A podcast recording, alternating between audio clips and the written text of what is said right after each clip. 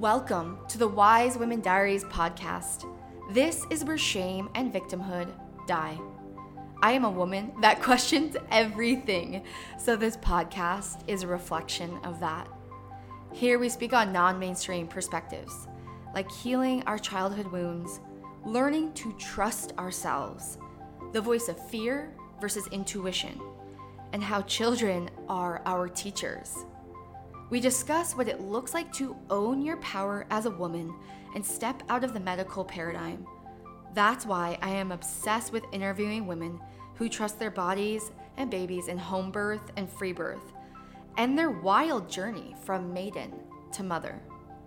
Ultimately, this podcast is for women who want to thrive and have inner peace, learning how to take radical responsibility for their life and shed victimhood for good.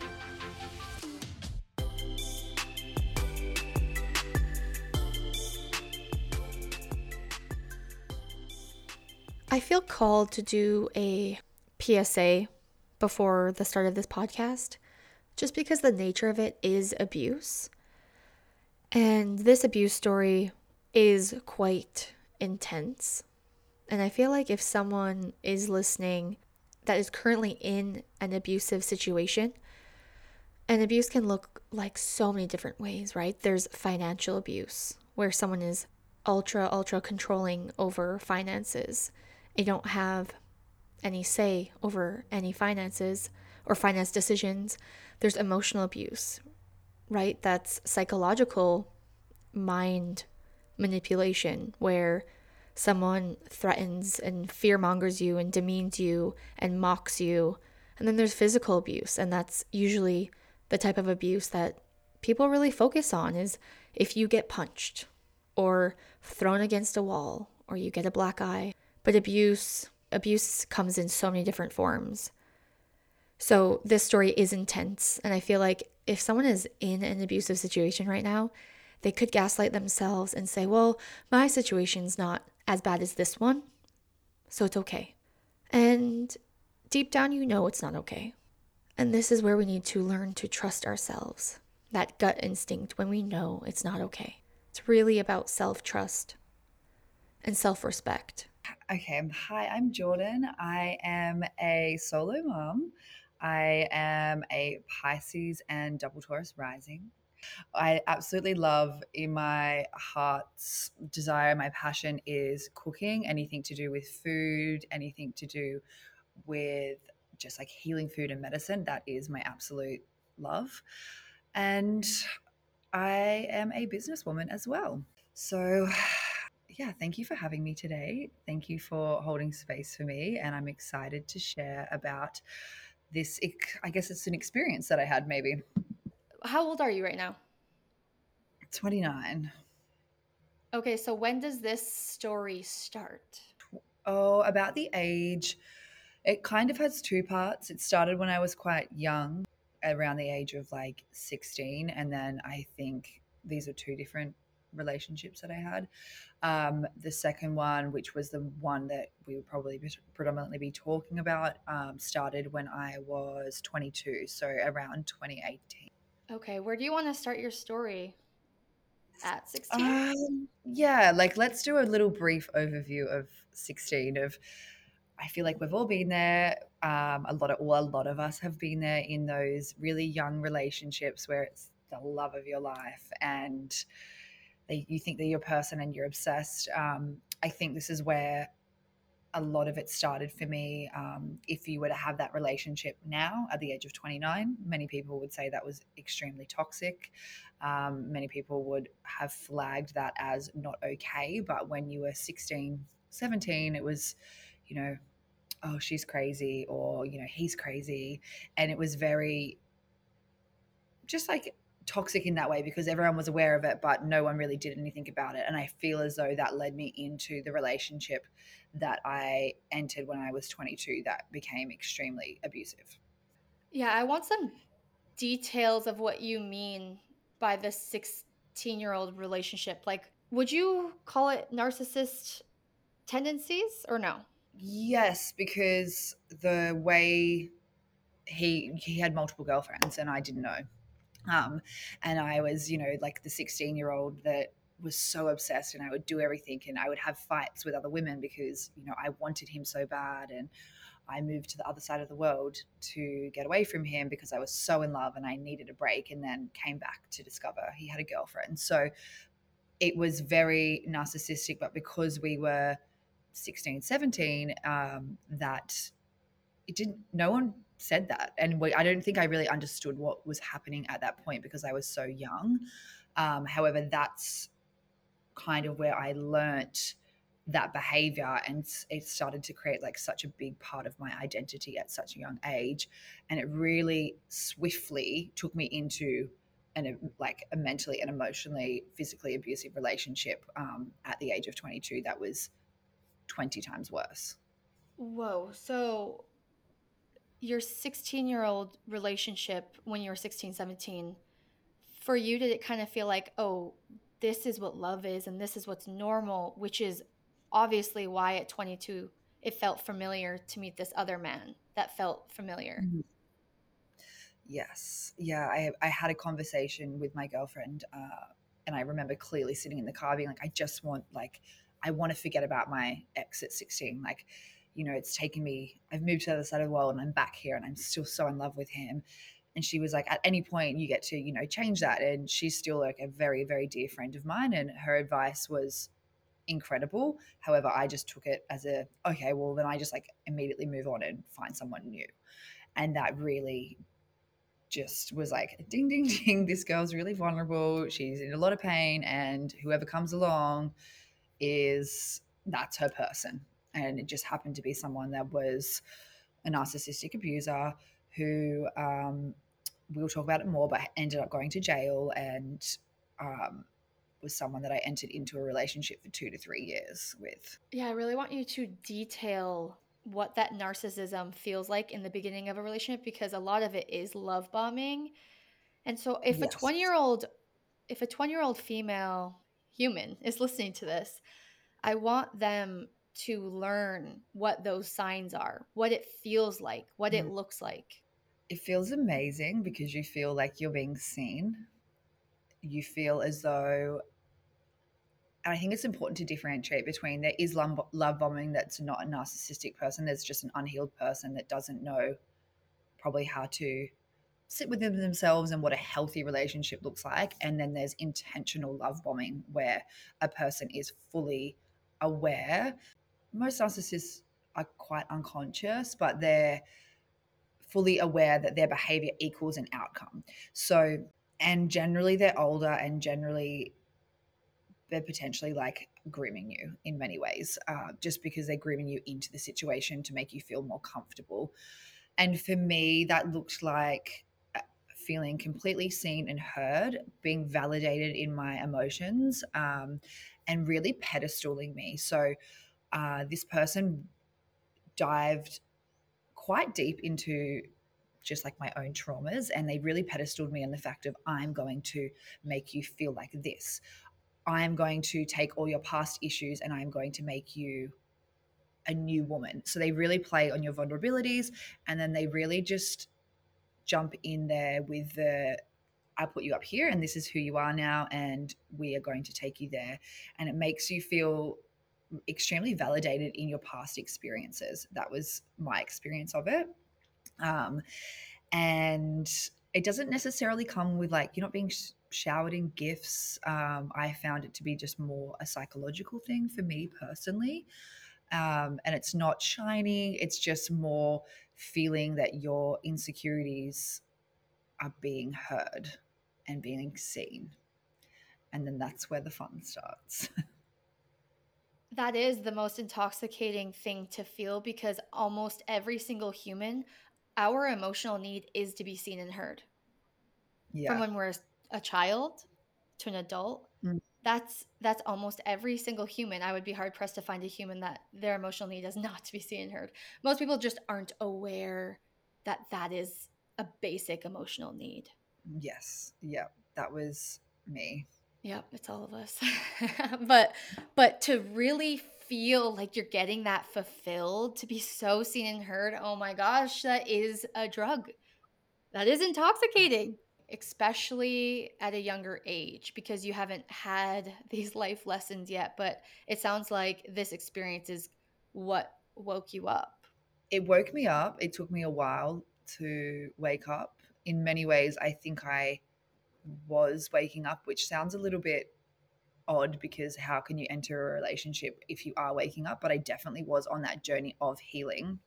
And because of it, it did make me, you know, look into where this has come from. I didn't feel seen and heard as a child. So, and I had a lot of um, issues with my dad. So it kind of, you know, I could timeline that and I could clearly see, but despite being in it, I wasn't necessarily sort of getting out of it, but I was becoming aware of, okay, cool, like this is where this has started. Then I've entered a relationship at the age of 16 that was like quite horrendous. And then I've really gone head over heels into this 22 year old relationship. And I could start to timeline it, but I wasn't able to necessarily get out of it at that time.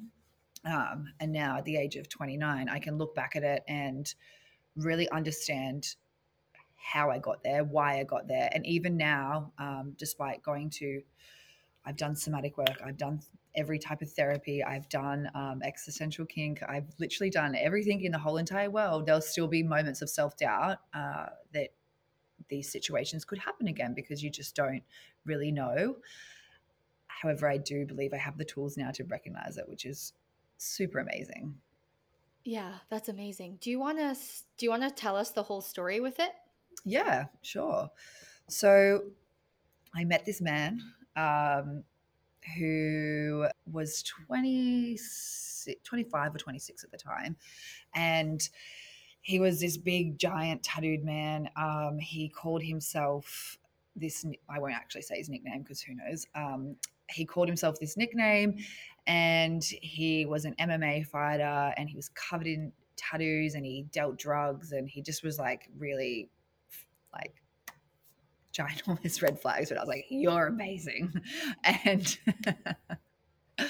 he really just like latched onto me. Like within the first night, we, I think we stayed up all night talking and like which is actually a major red flag to me. I'm not not to say that you can't stay up like all night and have a conversation with someone, but we were so engulfed in each other that it just was 24/7 from the beginning.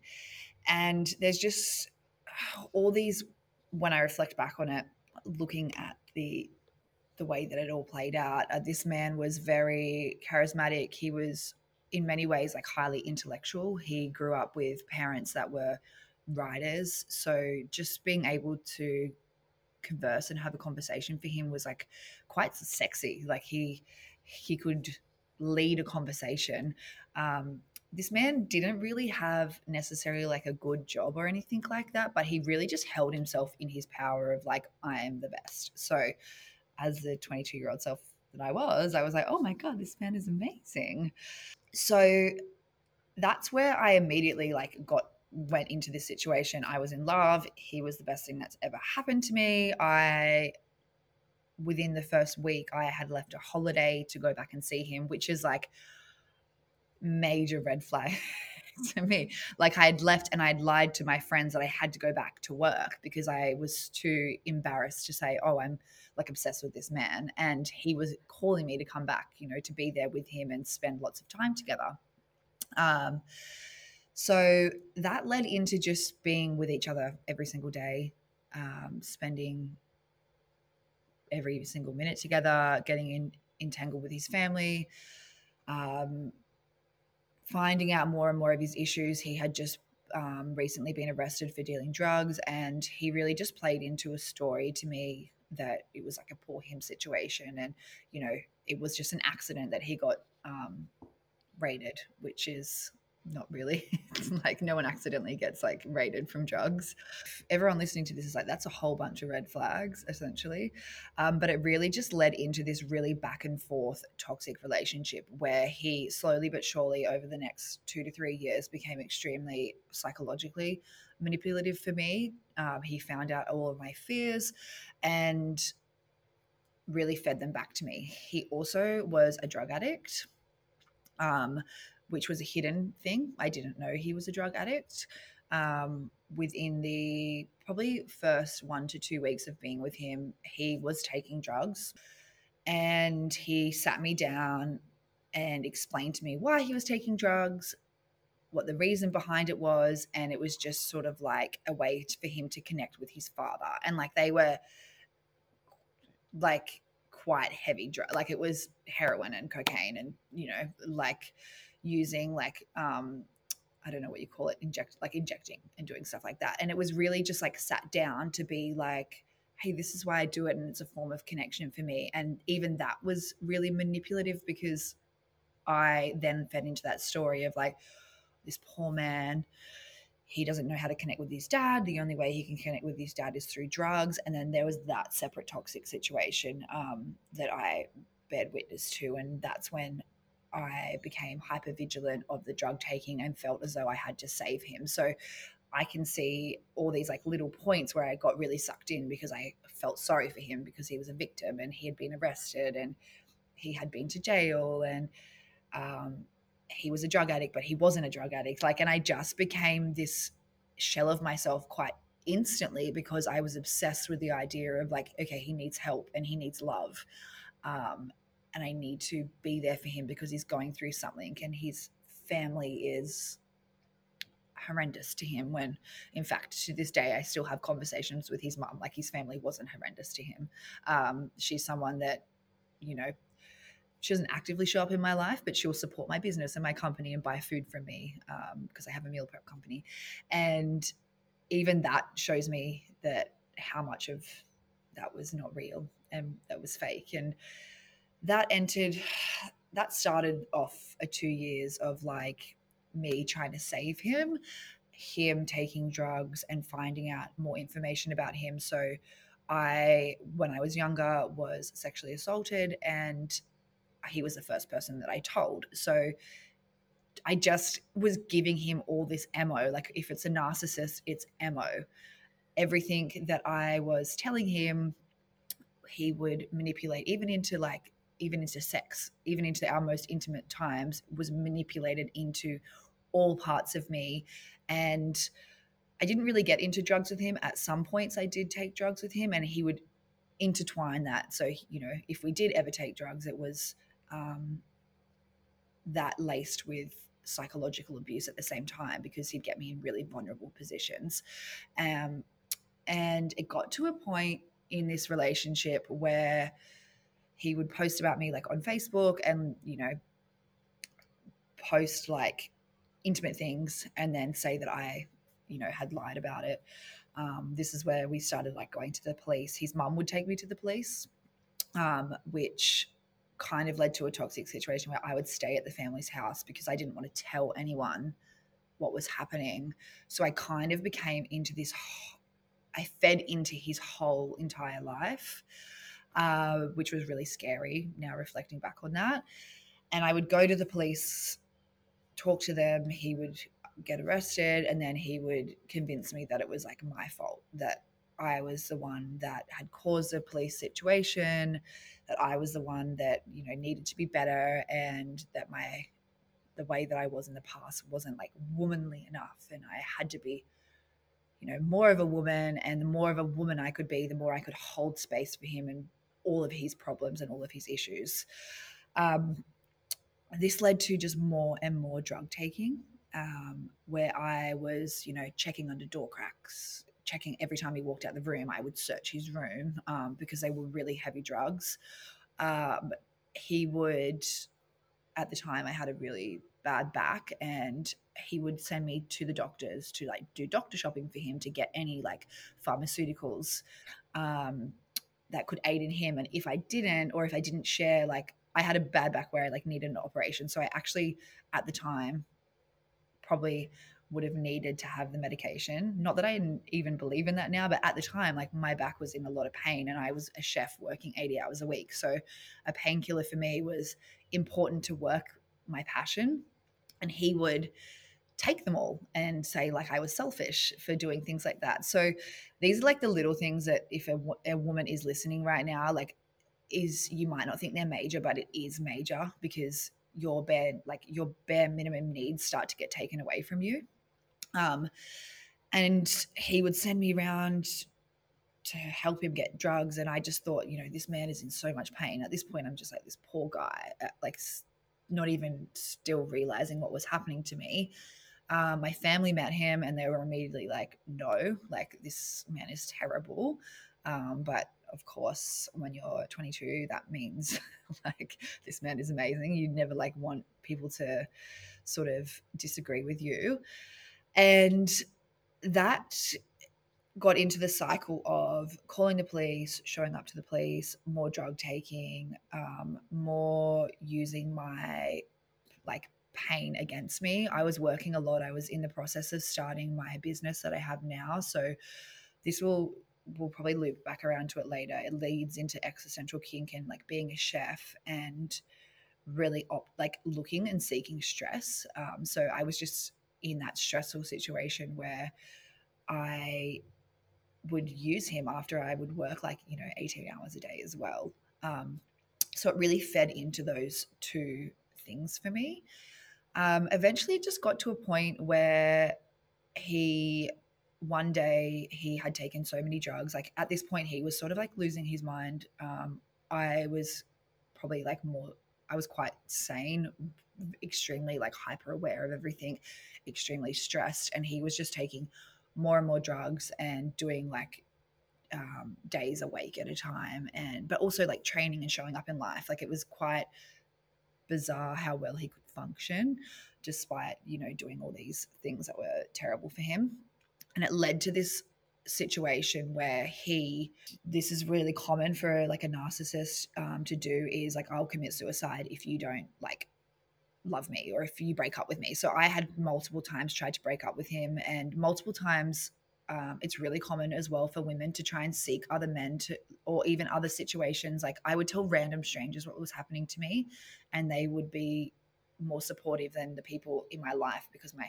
family would be, you know, really concerned for me and I didn't feel like I could have conversations. So he would find out that I would be telling like random people that I was in an abusive relationship, which really like fed into the like scenario of what was happening and it all came to a head he i had tried to break up with him he had said i'll commit suicide and went and took a whole bunch of drugs and sent me a photo with a rope around his neck and a knife and just being like i am going to like end it all here.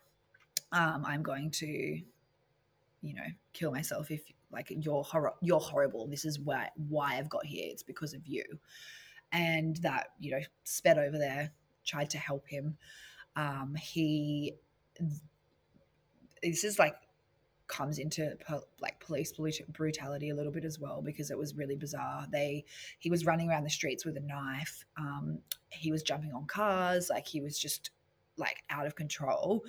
And then the police used me as like a, a bait for him. So they shut down all the streets and they got me to like hide in between cars and they'd try and call him and try and get him to come to me. Then they were hiding me and then they were just like using me as bait to get him, which like is quite traumatizing when like I reflect back on that.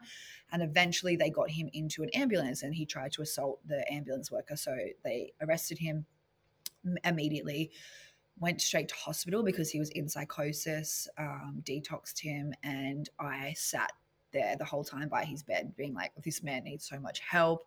I talked to all the psychiatrists to be like, please, can you help my partner? Like, he's a drug addict. Um, because at this point, I'm still in love with this man. Um, he gets sectioned, which in Australia like means that you get put immediately into a psychiatric ward. Um, goes to a psychiatric ward. I, at this point, I'm like, oh, thank God he's admitted he's a drug addict. Like, we can be together now. Like, he's a drug addict. Like, that's this is his problem, you know? Goes to a psychiatric ward. Um, this is so crazy. The psychiatric ward loses his files in a blackout. Um, so I go to visit him and they release him in the car with me, which is like insane. I've hidden all of his drugs. I've, you know, I've got rid of a lot of his stuff and I'm secretly trying to call his mom being like this is really bad. I'm in the car with this man and he's going to realize I've like got rid of all of his drugs because I think I'm trying to save him. This is going to end really badly for me. Like this is not going to be pretty. Get to his house, realizes I lose all the drugs and I've lost, I've hidden all the drugs. And because he's been in a psychiatric ward, they've given him like more things to try and calm him down. So it sends him like into psychosis again. And he locks us in a room, slits his throat, slits his wrists, smashes my phone. Um, and I'm like stuck in this room with this man. Um, and it's all my fault. like I, it's all of this is because of me. He, I eventually escape the room, run out, and he tackles me like on the um, grass out the front, smashes my phone. Um, and by this point, some of the neighbors have heard and have called the police. So thankfully, it ended there with with the tackle. That's not to say the tackle like being like tackled by a 120 kilo man is like it's horrendous. However, like thankfully the police came at this point. Um, still so sad for this man to think that he's just in so much pain. I am saying to the police, oh, you know, he like tackled me just like a like a it was like not a bad tackle. He was just trying to, you know, um, stop me from running away and but he didn't mean it in a bad way. Anyway, that got him arrested and he went to jail. Um, and that's where it started despite the first part of this sounding bad, this is where it actually got like horrendous, like psychological abuse for me. Whereas every single thing up until that point was my fault. The reason he went to jail was my fault. Um, he convinced me to pay for the whole case. So every bit of money that I had went to paying to get him out of jail, despite versing him in jail. Um, I was getting subpoenaed to court, and the prosecutors would be saying to me like you need to be honest.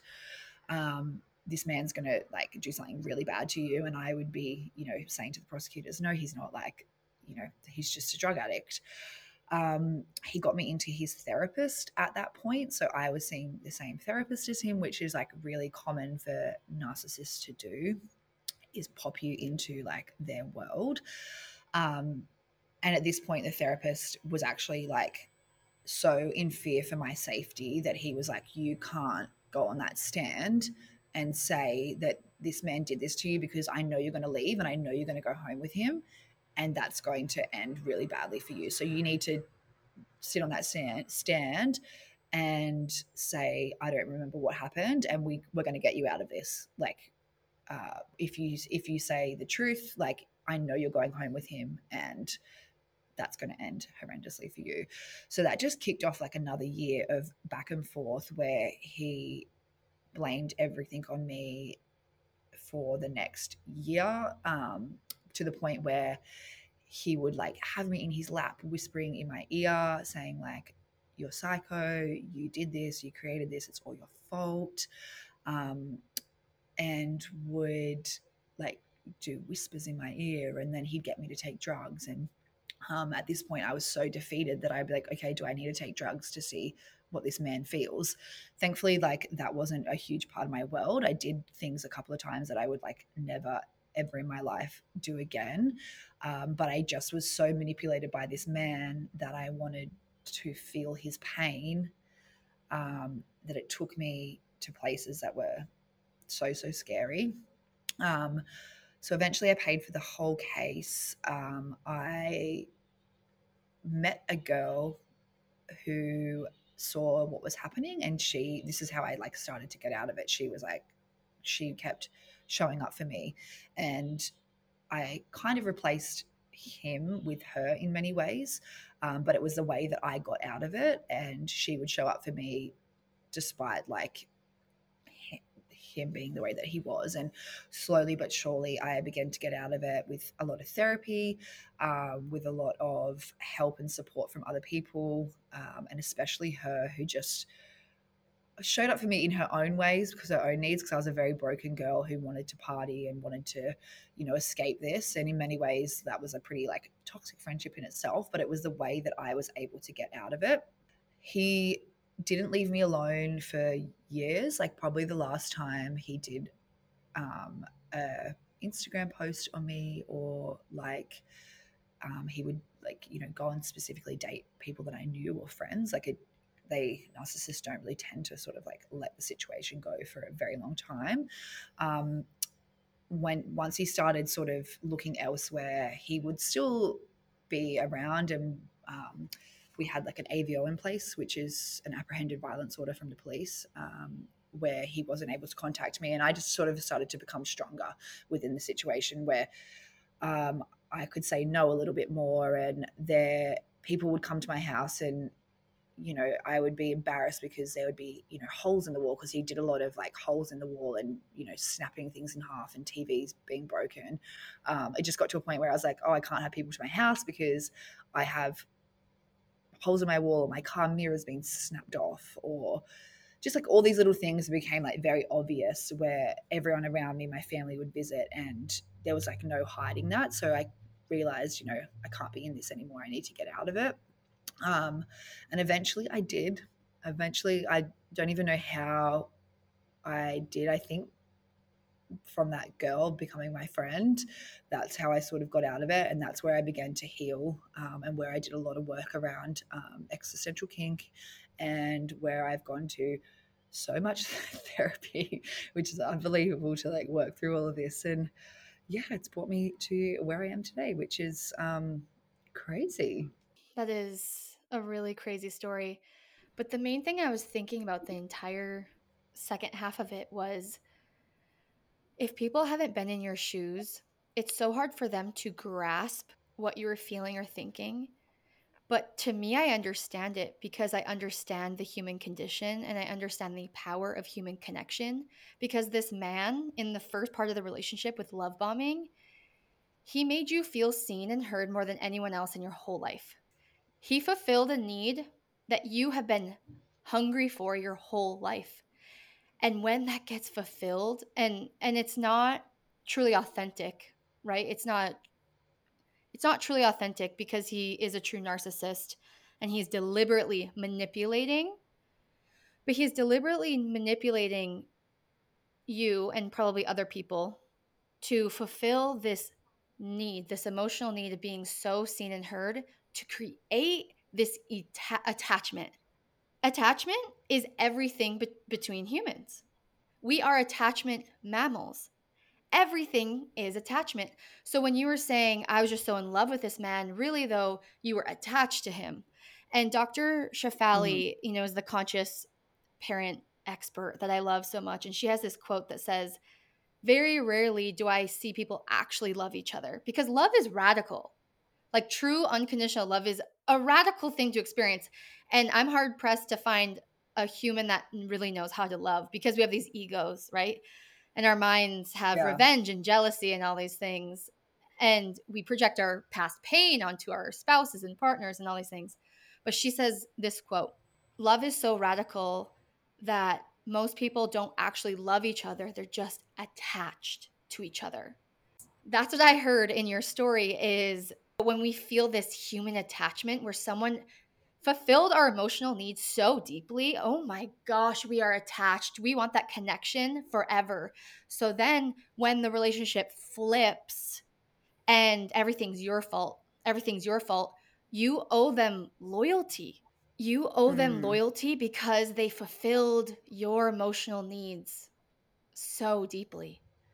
And you couldn't leave him, right? He you owed him. You owed him and that's what it felt like throughout the whole story is you know, you went you paid all of his court fees. You did all of these things because of that loyalty to this attachment to this human that fulfilled that hunger within you.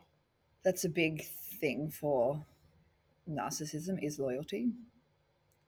It's a it is something that drives them and it's something that in most scenarios that i've heard other people talk about uh, that owing of the person or that owing all parts of you to this person because they've saved you uh, they the word loyalty came up a lot for me and it is a word that is just yeah even used by the person. You you need to be loyal to me because i did this for you my my big question when he was blaming you for everything.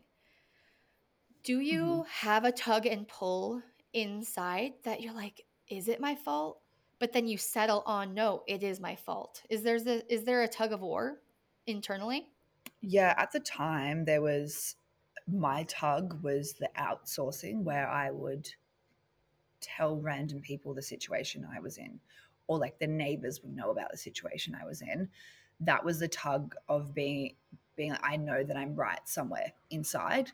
But and then I was quite um I despite being in that situation, I was still a very like outspoken, loud, quite defensive at the time person who was very like okay to tell him like hey like what you're doing is really abusive so i still had that little voice inside me that was trying so hard and that was the tug for me but the tug always was overridden by him maybe maybe the shadow voice of of you receiving some sort of benefit from the pain, which is existential kink, which is what we're going to talk about because I put on my stories. Does anyone out there know as existential kink and have applied it to your life? And Jordan's like, I have. To me, it's a very big topic because it's a place not many people have the courage to go to. it's it's radical honesty. It's a weird word, existential kink, and it's coined by Carolyn Elliott. But essentially, it's just deep, deep shadow work. It's radical honesty of looking at your shadow, your unconscious, subconscious part of you that often is gaining something from the pain or suffering in your life. And so, some easy ways to describe this is a parent that continuously complains about their kids secretly likes it because they usually are getting their emotional need of being seen and heard by other people attention. And attention feels like love to a lot of us. So a parent might love complaining about their child over and over again, or their mother in law, or your boss, whoever it is, because you're seen and heard in that struggle. And so mm-hmm. you're gaining pleasure, you're gaining a benefit from the thing you say you don't like in your life. So when this dynamic is going on, we could be perpetuating our suffering. We could be per- perpetuating our pain by gaining an emotional need or gaining some sort of need from our pain or suffering. And it, this is next level shadow work, next level shadow work.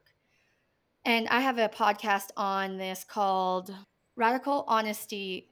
Do you secretly like the pain in your life. It's a title, something like that. It's a full episode about existential kink, and I go deep into the ways I've applied existential kink, radical honesty to my life, and I talk about money. I talk about not getting pregnant for years. I talk about why women secretly like a passive man because they can then use their control to feel safe. And if your man actually became masculine, like healthy masculine, you would have to lose your control issues, which is what makes you feel safe. So you actually don't want a masculine man. You want a passive man because you gain from it. You get to control, and control makes you feel safe. So that's a whole other episode. But you're a unique human that has applied this shadow work to your abuse situation which I mean, there might be a person out there that says, How dare you take responsibility from an abusive situation? I mean, there's going to be that person out there. But but I'm interested in this conversation because in this human life, radical honesty and radical responsibility is that we have a small part. We have a part in our human dynamics, in our human relationships in our life circumstances. And sometimes we aren't aware of them, which is why we find ourselves in shitty relationships and shitty situations. But then once you wake up and you look back to that time in your life, you're like, oh, oh, I was perpetuating that pain because XYZ. Oh, hmm. okay. so, what do you want to share about doing this shadow work about your abuse situation? Yeah. So, t- two things before I start. I will say shit things do happen to people where there are situations that have just arisen that are no good. Um, so I just want to acknowledge that because there are times in life where things happen to people, and you know what, it isn't like it's just out of the ordinary. Um, so I don't want that to get mistaken. And then the second thing is, I think it's important to flag that this started from a very early age, from being sexually assaulted by a male um, on multiple occasions into my teenage years of life, um, where I can clearly define the pattern now. But these these sorts of memories weren't really necessarily unlocked for me, or they weren't.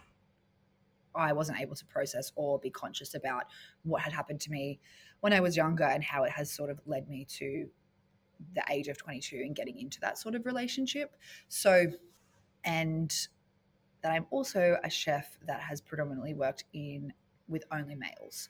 So now when I look back, I can see, you know, re- three really clearly distinctive points um, that has really led me to my healing, my doing existential kink, um, getting into abusive situations on multiple occasions.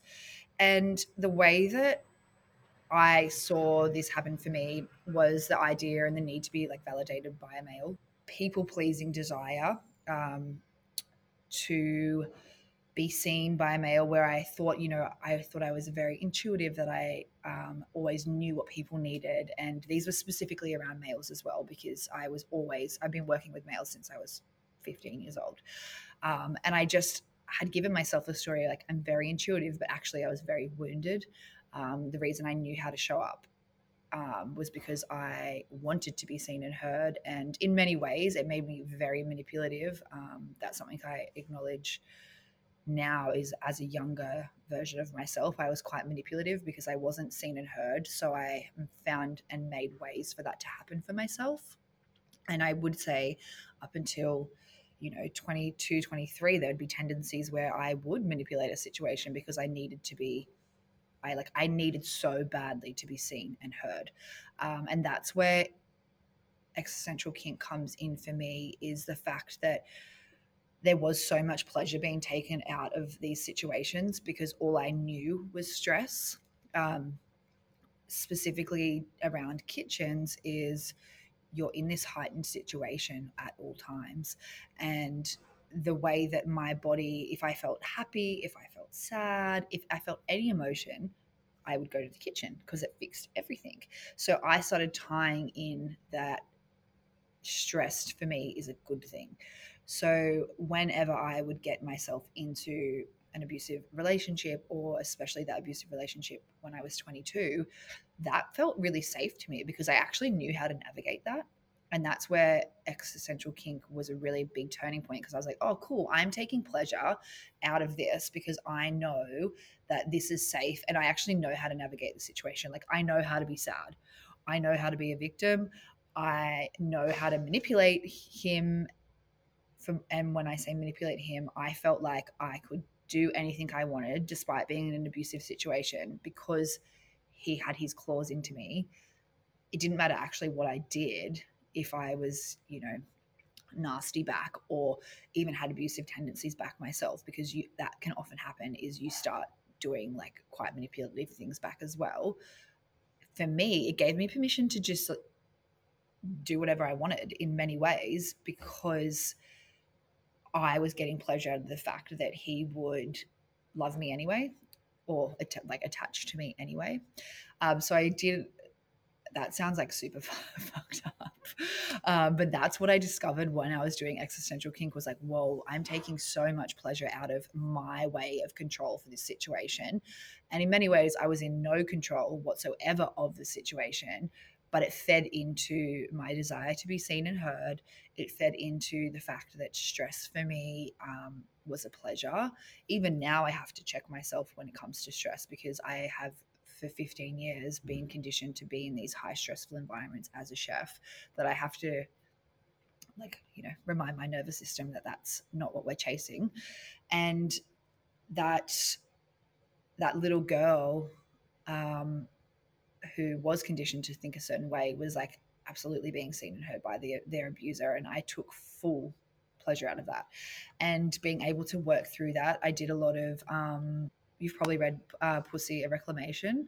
Um, that book, maybe. I read that book and Existential Kink at the same time. And I worked with a practitioner whose name is Angel, and she really got me to dive like deep into my shadows here and find out where and why this was coming up. Um, and then that started to unravel everything around me, um, started to really pinpoint where I was taking pleasure out of it. And I even did like practices on, um, like self pleasure practices on my good and my bad light in here and the desire and lust that I got out of like, you know, my good and bad. And I don't even believe in good and bad, but I did that practice play with it as well, where I could fit fully feel into even the, like the sexual desires and that's not what existential kink is about but i could fully feel into for me that's where it was coming from because of my backstory of um, sexual assault so whoa it was a big a big, big unraveling for me. Childhood sexual assault, you are a true victim. And obviously, that's not to be skated over or anything. But we, as a as a child being sexually assaulted, you don't have power or control. So the nervous system and the brain is programmed with those effed up dynamics that are still present when we become a young adult and an adult.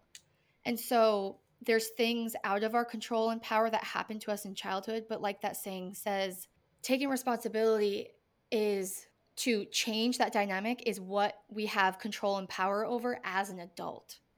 Like we didn't have that control and power as a child that created this this effed up shadow that gets pleasure from these crazy situations. But at, now, as an adult, when we fully recognize it, and we when you have that radical honesty, that honesty is what can then change the subconscious, change the shadow, change the nervous system.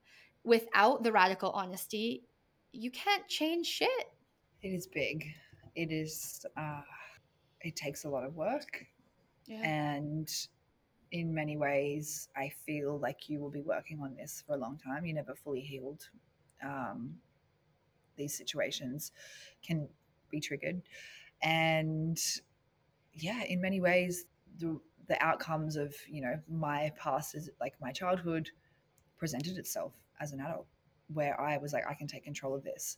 And I did really shitty things. Like that's something that I take radical, radical responsibility for, despite the um, abusive situation was in, I also made really shitty decisions, like as a woman and as a friend to other women, because I had this need to be needed. Uh, that is where I took a lot of responsibility from existential kink was, you know, I did really shit things too because of my past and my past choices. Okay, there was one more question that I had. Let me think of it. Now, if you're dating and you go on a date what is that like? Because it has to be an experience of some level of PTSD sometimes, but also mm-hmm. Self trust. Like you're practicing self trust too. Yes, it is terrifying sometimes. um, absolutely terrifying. So, yeah, despite my awareness of like everything that's happened, um, I have got myself into situations like nowhere like that situation, but I have, you know, truthfully been like, well, that's a red flag. That looks fun. Like, I feel like we all are aware when we do things like that. So, I have that really beautiful awareness of the past choices, which is fabulous. Um, I also ha- am the person, this the poor person that I go on a date with, where I will straight up ask them. Um, it has just come out before. I'm like, cool. Has has there been any domestic violence incidents in your life? the poor person on the other end. Um, but sometimes it just comes out of my mouth. Um, it's really helped me before by doing that, um, where that person, like my intuition kicked in, and I that person had been in a domestic violence situation, um, which so that I'm really thankful that I, you know, have got to a place where I'm kind of like, fuck it, I will ask you. Um, and then now that I have a daughter and I'm a solo parent, um, stepping into the world of dating again, it is terrifying, but also it is so grounding because it's just as much as I, you know, you, I want to date and I want to be um, spending my time um, getting to know someone. It doesn't happen like that because I am a solo parent and I have a daughter. So, in many ways, it's really beautiful. And having my daughter has been so healing because it's stripped me back to my raw, the raw version of myself where I actually don't have that much time for people. So, I'm really selective of who I'm around and what I'm doing. And I don't know if that would have happened if I didn't have my daughter. Um, I don't think I would have picked the same situations in dating um, because I feel as though I'm very aware of them. But I've just entered this new level for myself when it comes to dating where it's like, it's actually not about me right now. Um, yes, dating is about two people, but I have a third person who I am thinking of. And it is the most beautiful, grounding experience that I'm getting to, for the first time, approach dating in such a slow, gentle manner where uh, I have fears, but I will communicate them um, with the person, even if it is won't be trauma dumping, but it is.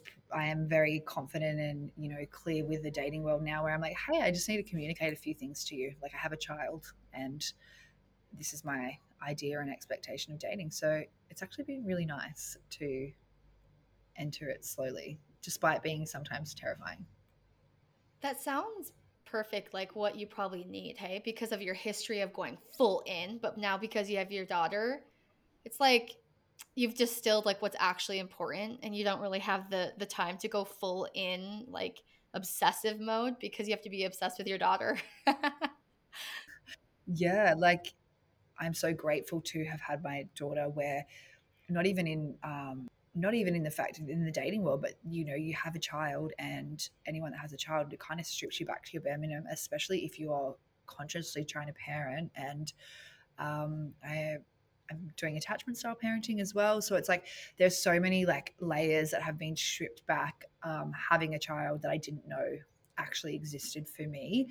And it's been so beautiful to, in many ways, it feels like a reset. Like I, I, you have to sort of rapidly work on everything that's coming up for you because you have someone else to think about. And that's exhausting as a mum but also exhilarating and amazing to get back to this like raw authentic version of yourself. Oh yeah. And i just posted on this reel today that so many women from our childhood our inner voice our inner intuition our impulses as children were silenced because a lot of these impulses and instincts as children were were shamed we were put in timeout we were yelled when we we were yelled at when we had these natural child instincts and impulses to be a child right? Like we were shamed and yelled at to quiet down and stop being too much. And eventually our inner voice our inner impulses our intuition was silenced by our parents who just didn't know what they were doing, you know? And then we have a very complicated, weird relationship with our intuition and inner voice because we were shamed so much for these impulses and following our impulses and creativities and uh, using our voice as a child that it's silence. And then when we're an adult and become a mother, the mother intuition speaks from this inner place. And that's why a lot of mothers can silence their intuition and they know they don't want to do the vaccines but you know they have to they have to be a good person they have to be a good mom they have to be a good citizen they just have to and they silence that inner voice that says i'm not too sure about this or they put their baby in a crib across the house and they don't feel good doing it but they just have to because society says they have to and they silence that voice inside them inside them that doesn't want to do that and motherhood is can't be this reclamation place of finding that inner voice again that inner intuition that we had as a kid that was silenced and it's like a second chance and that's what it sounds like it is for you absolutely that. It's like ignited all the beliefs that I already had that were already within. Even I didn't vaccinate my daughter. Um, even that being like so confident to just be like, this is what I'm doing and this is how I'm parenting. And it's created a shitstorm around me. it's very triggering for everyone but me. Um, and I love it. I feel I've never felt more me. I mean, motherhood is, I'm exhausted being a solo parent. Like, it is very all consuming. It's hard to work, you know, it's hard to do things um, in life other than be a mother. And that's not anything that my priority is to be a mother. But also on the other side of it, I've never felt more grateful and centered and grounded and like happy despite having, you know, the tiredness and the exhaustion. I'm just like, oh, I'm like me. Like again, like I've met her. It's amazing. Oh, yeah. And you're in your power, right? All of these yeah. events your power was was you gave it away right? It was stripped it was taken all of these things. And now as a mother it feels like you're so solid in this power. Mm, it's so good. I love it